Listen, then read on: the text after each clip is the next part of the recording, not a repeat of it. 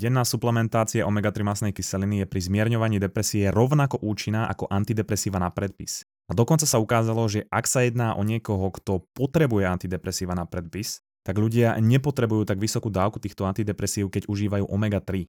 Sú to neuveriteľné výsledky, ktoré potvrdilo už viac ako dvanásť štúdií. Horšie ale je, že väčšina ľudí ju ani nepríjma v potrave, napríklad vo forme rýb, a ani ju nesuplementuje, takže tu máš hneď brutálny lifehack.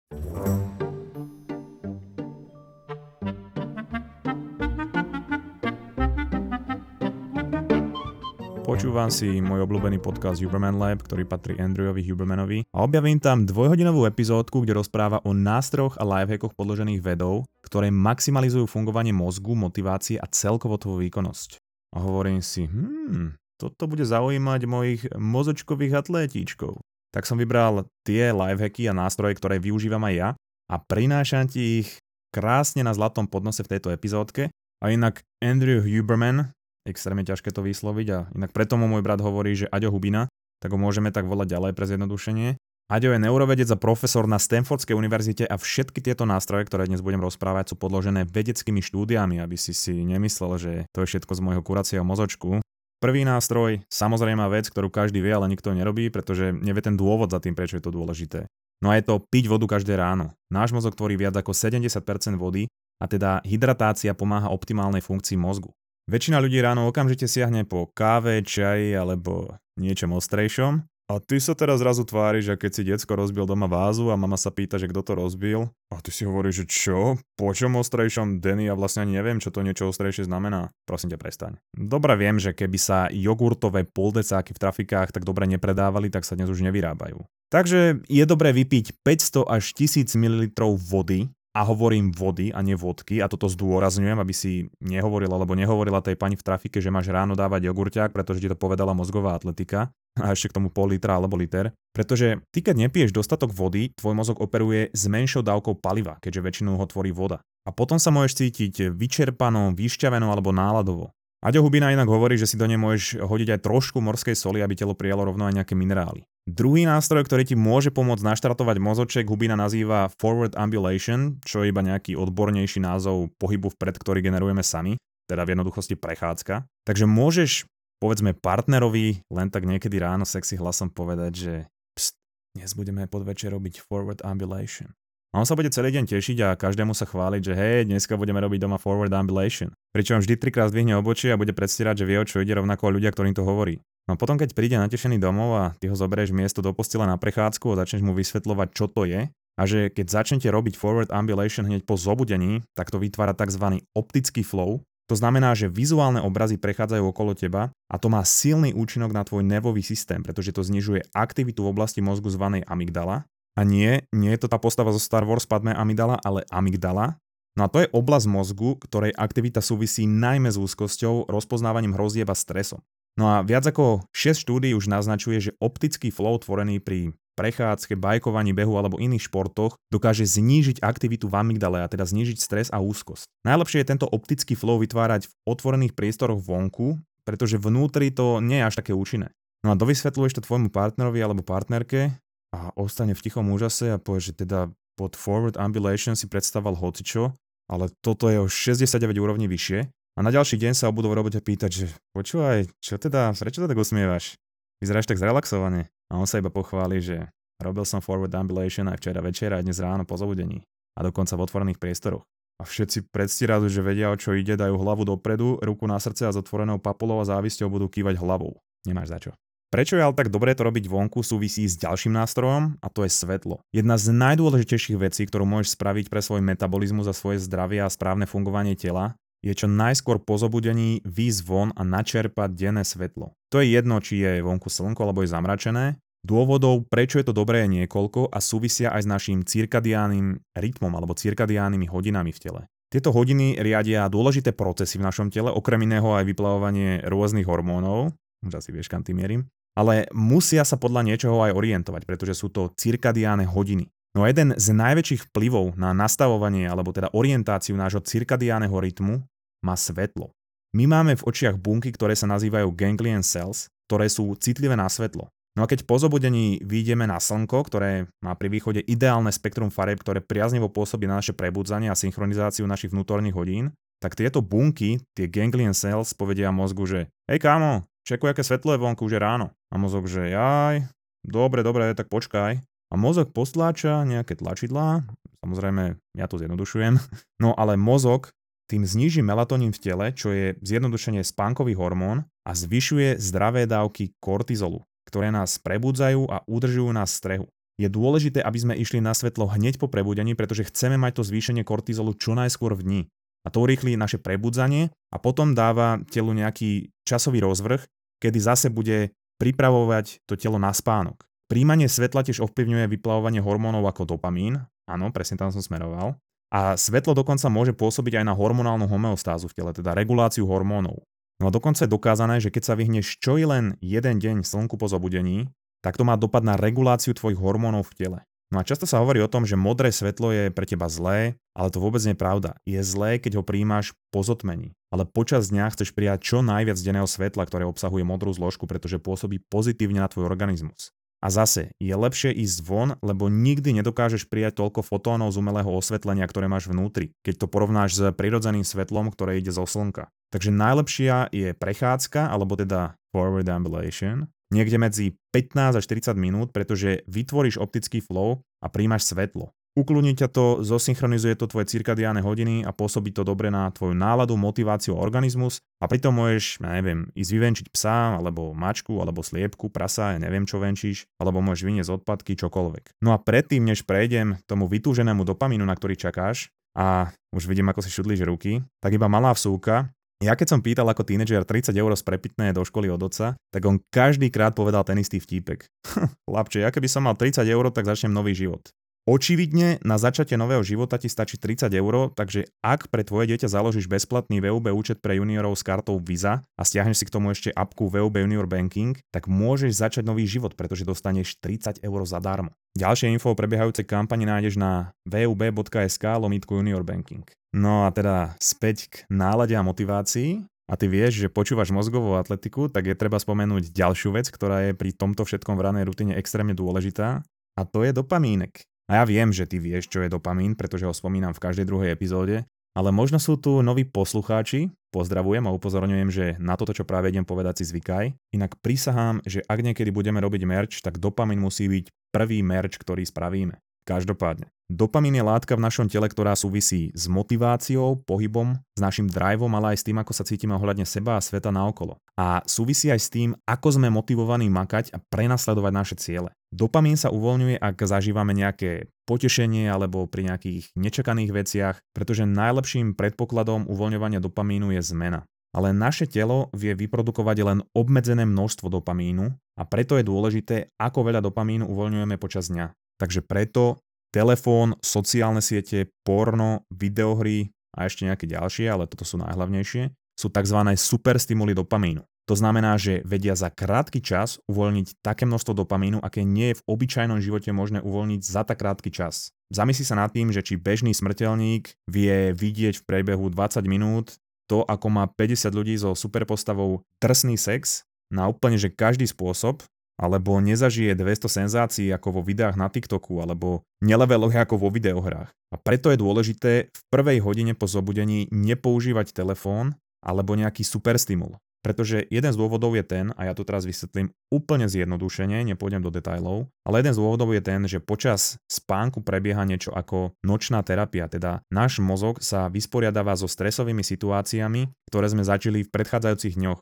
A on to robí tak, že si tie situácie prehráva bez nejakého emocionálneho zafarbenia. To znamená bez prítomnosti akýchkoľvek hormónov, ako je serotonín, dopamín alebo kortizol. A tým pádom, že to vidíme znova a znova bez nejakej emócie, tak nám to je viacej jedno. No a po tejto v úvodzovkách nočnej terapii prebieha povedzme prvú hodinu v dni taký update.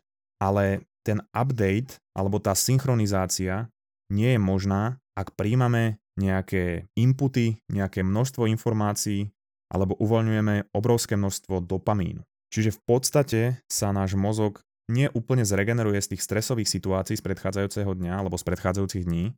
Čiže vo výsledku to môže spôsobiť, že budeme trošku viacej impulzívni, trošku viacej náladoví, budeme mať menej motivácie, menšiu disciplínu A toto sa môže diať postupne každý deň, ak každé ráno zoberiem do ruky telefón a nemusíme si to ani všímať. A potom si niektorí ľudia hovoria, že asi som prepracovaný alebo asi sa blížim k vyhoreniu, kde je iba prestimulovaný dopamínom hneď od rána, kedy sa nastavuje laťka tej zábavy a nastavuje sa baseline dopamínu. Čiže ako radí Jaďo, hodinu pred spaním si dať letecký, letecký, ja som asi z Oravy, letecký režim a vypnúť si ho až hodinu po zobudení. No a inak druhý dôvod, prečo prvú hodinu nepoužívať telefón je jednoduchý a je to preto, lebo som povedal. Nie je to logický dôvod, ale používala ho na teba tvoja manka, tak skúšam, či sa to uchytí. Daj potom vedieť. No a ak chceš počas tohoto všetkého extra dávku dopamínu, tak mám pre teba jednu špecialitku. Môžeš začať deň aj ponorením sa do ľadovej vody alebo studenou sprchou. Ponorenie sa do ľadovej vody vie podľa štúdií zvýšiť hladiny dopamínu až o dvestopäťdesiat percent, a to na viac ako tri hodiny. Ale fajn je aj studená sprcha, pretože chlad celkovo uvoľňuje v našom tele adrenalín, ktorý vzniká z dopamínu. Takže extra dávku motivácie a nabudenosti si môžeš zabezpečiť aj takto. No a teraz ďalšia časť, na ktorú viem, že čakáš od začiatku, pretože na dopamín veľmi dobre pôsobí aj kofeín, ale ako som spomínal na začiatku, určite nie je dobré začínať deň okamžite po zobudení kávou, čajom alebo iným kofeínom.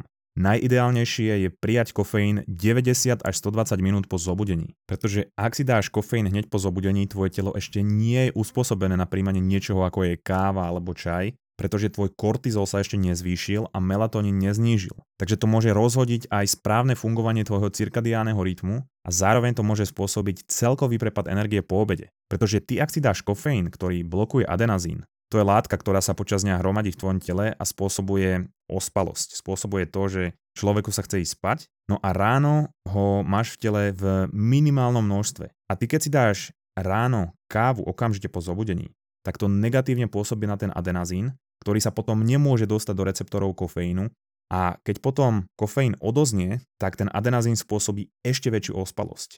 Inak je dobré striedať kávu s čiernym alebo zeleným čajom, ktoré obsahujú aj iné aminokyseliny, napríklad L-teanín, no a ten spomaluje uvoľňovanie kofeínu a preto jeho nástup a ústup sú pomalšie a nespôsobujú také energetické prepady. No a tiež stimuluje neurotransmiter GABA, ktorý ti okrem iného zlepšuje náladu a uvoľňuje dopamín.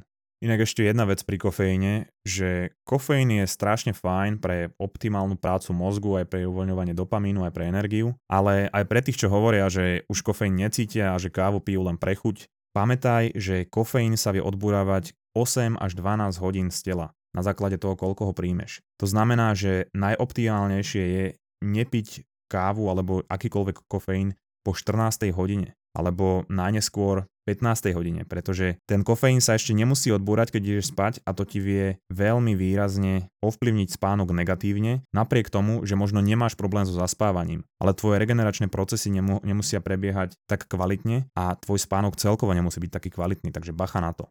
No a je tu ešte jedna dobrá varianta a to je yerba mate, ktorá má že skvelú chuť, veľa antioxidantov, perfektne pôsobí na dopaminový systém a náladu a ako bonus uvoľňuje tzv.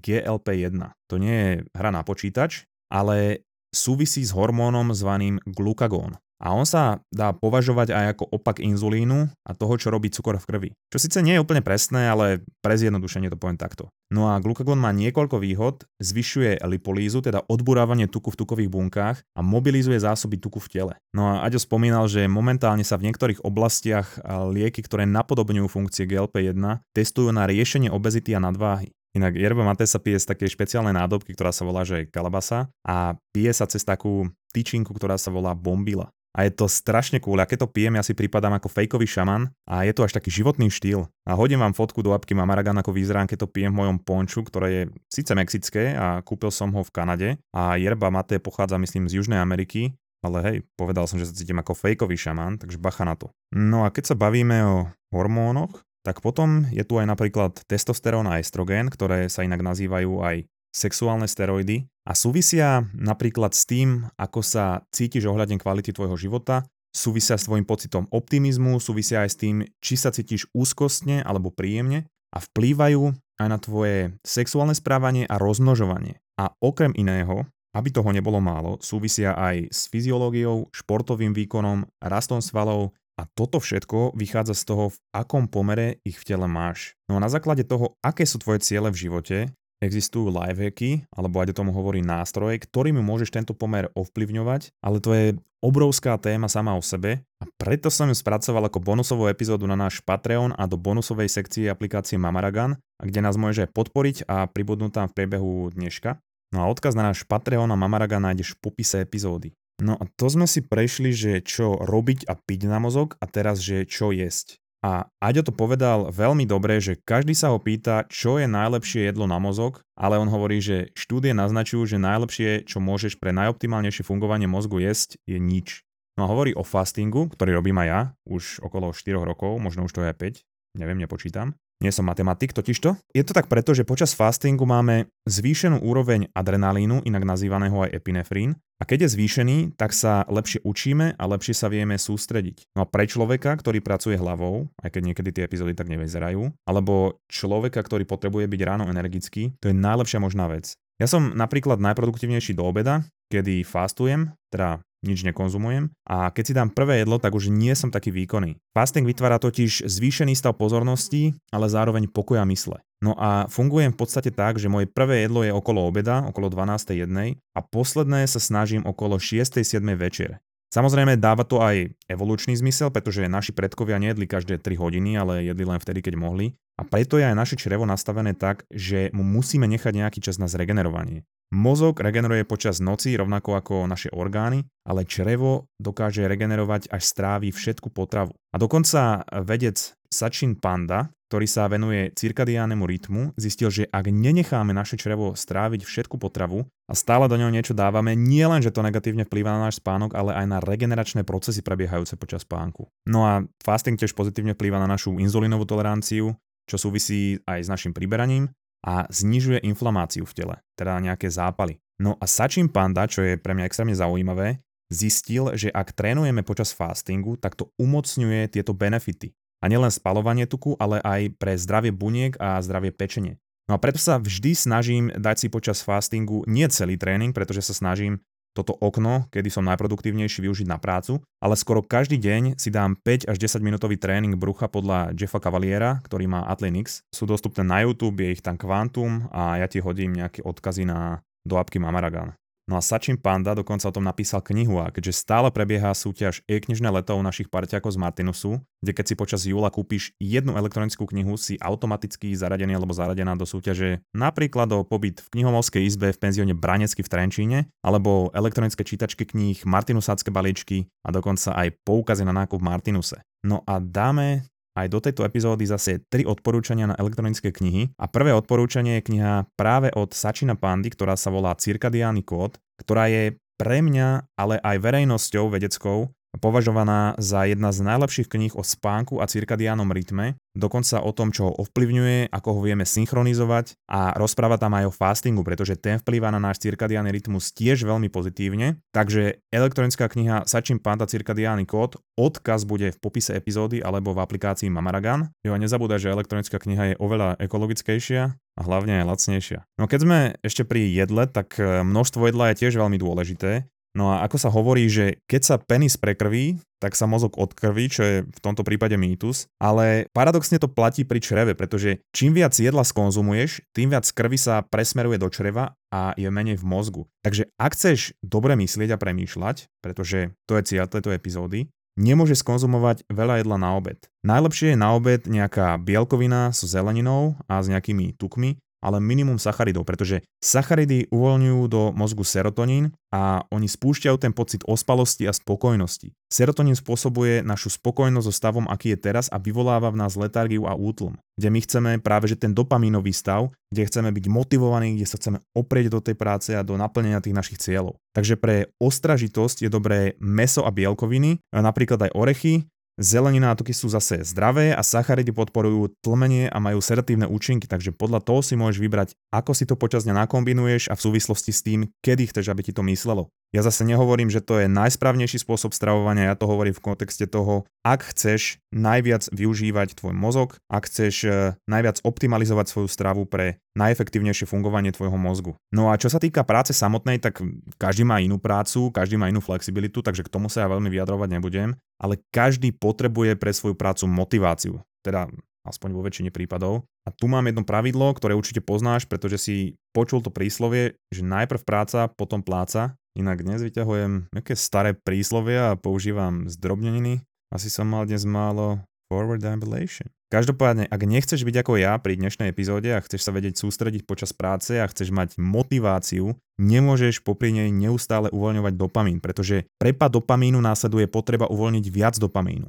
Čiže čím viac dopamínu uvoľníš, tým budeš mať menej motivácie a budeš viac impulzívny alebo impulzívna. Takže najprv si správ to, čo potrebuješ, to najdôležitejšie a potom si popozeraj videá, ja neviem, polievania kaktusov alebo rakúske národné jazykové súťaže alebo maďarské konšpiračné teórie o Pythagorovej vete a o pravouhlom trojuholníku, alebo ja neviem, čo sa dnes považuje za zábavu. Každopádne chápeš, čo ti chcem povedať. No a teraz už prechádzame do tej večernej fáze, kedy už máš po práci, teda dúfam. A tu dám rovno druhé odporúčanie na elektronickú knihu na Martinus, pretože keď chceš viac takýchto typov k práci, k nakopnutiu motivácie, alebo ako hovorí kniha samotná, keď si chceš zdokonaliť myseľ a učiť sa rýchlejšie, tak skús knihu Myseľ bez hraníc od Jima Kwika, ktorá je v poslednej dobe veľmi obľúbenou knihou a môže tvoj mozog a premýšľanie dostať na vyššiu úroveň. Takže odkaz na Martinus bude zase v popise epizódy alebo v appke Mamaragan. A teraz už, ako som povedal, si po práci, pripravuješ sa na spánok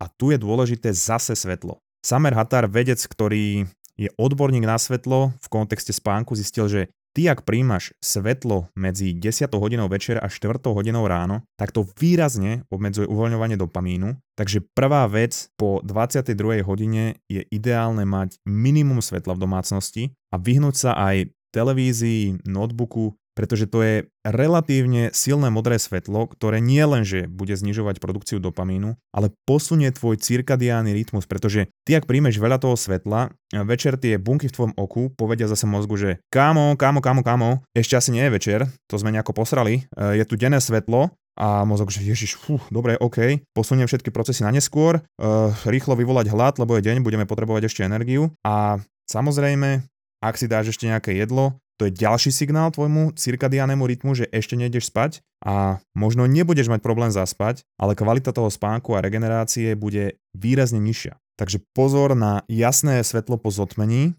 a veľmi dobrá je prechádzka dvadsať až tridsať minút pri západe alebo niekedy blízko západu slnka, pretože zase to farebné spektrum veľmi priaznivo pôsobí na ten cirkadiánny rytmus a znižuje citlivosť na svetlo neskôr večer.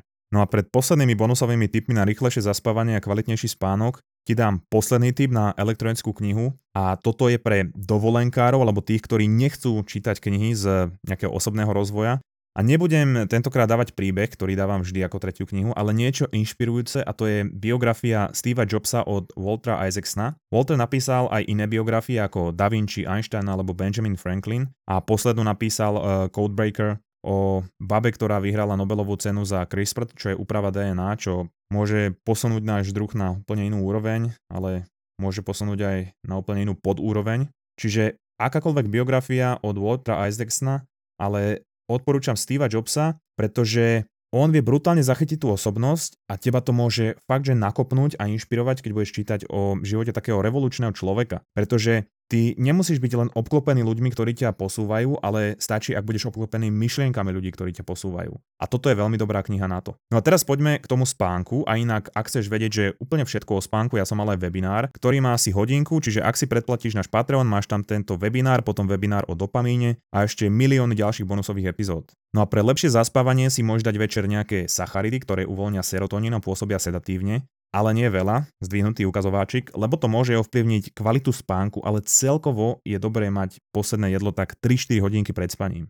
No a ďalším dobrým nástrojom je teplá vaňa alebo sprcha, chvíľku pred spaním a môže to byť aj sauna, pretože ohreje to naše telo a keď potom vyjdeme, tak sa začne ochladzovať, spustí sa ten regulačný mechanizmus, ktorý ochladzuje naše telo a presne vtedy zaspávame, keď sa naše telo ochladzuje a keď teplota nášho tela klesá.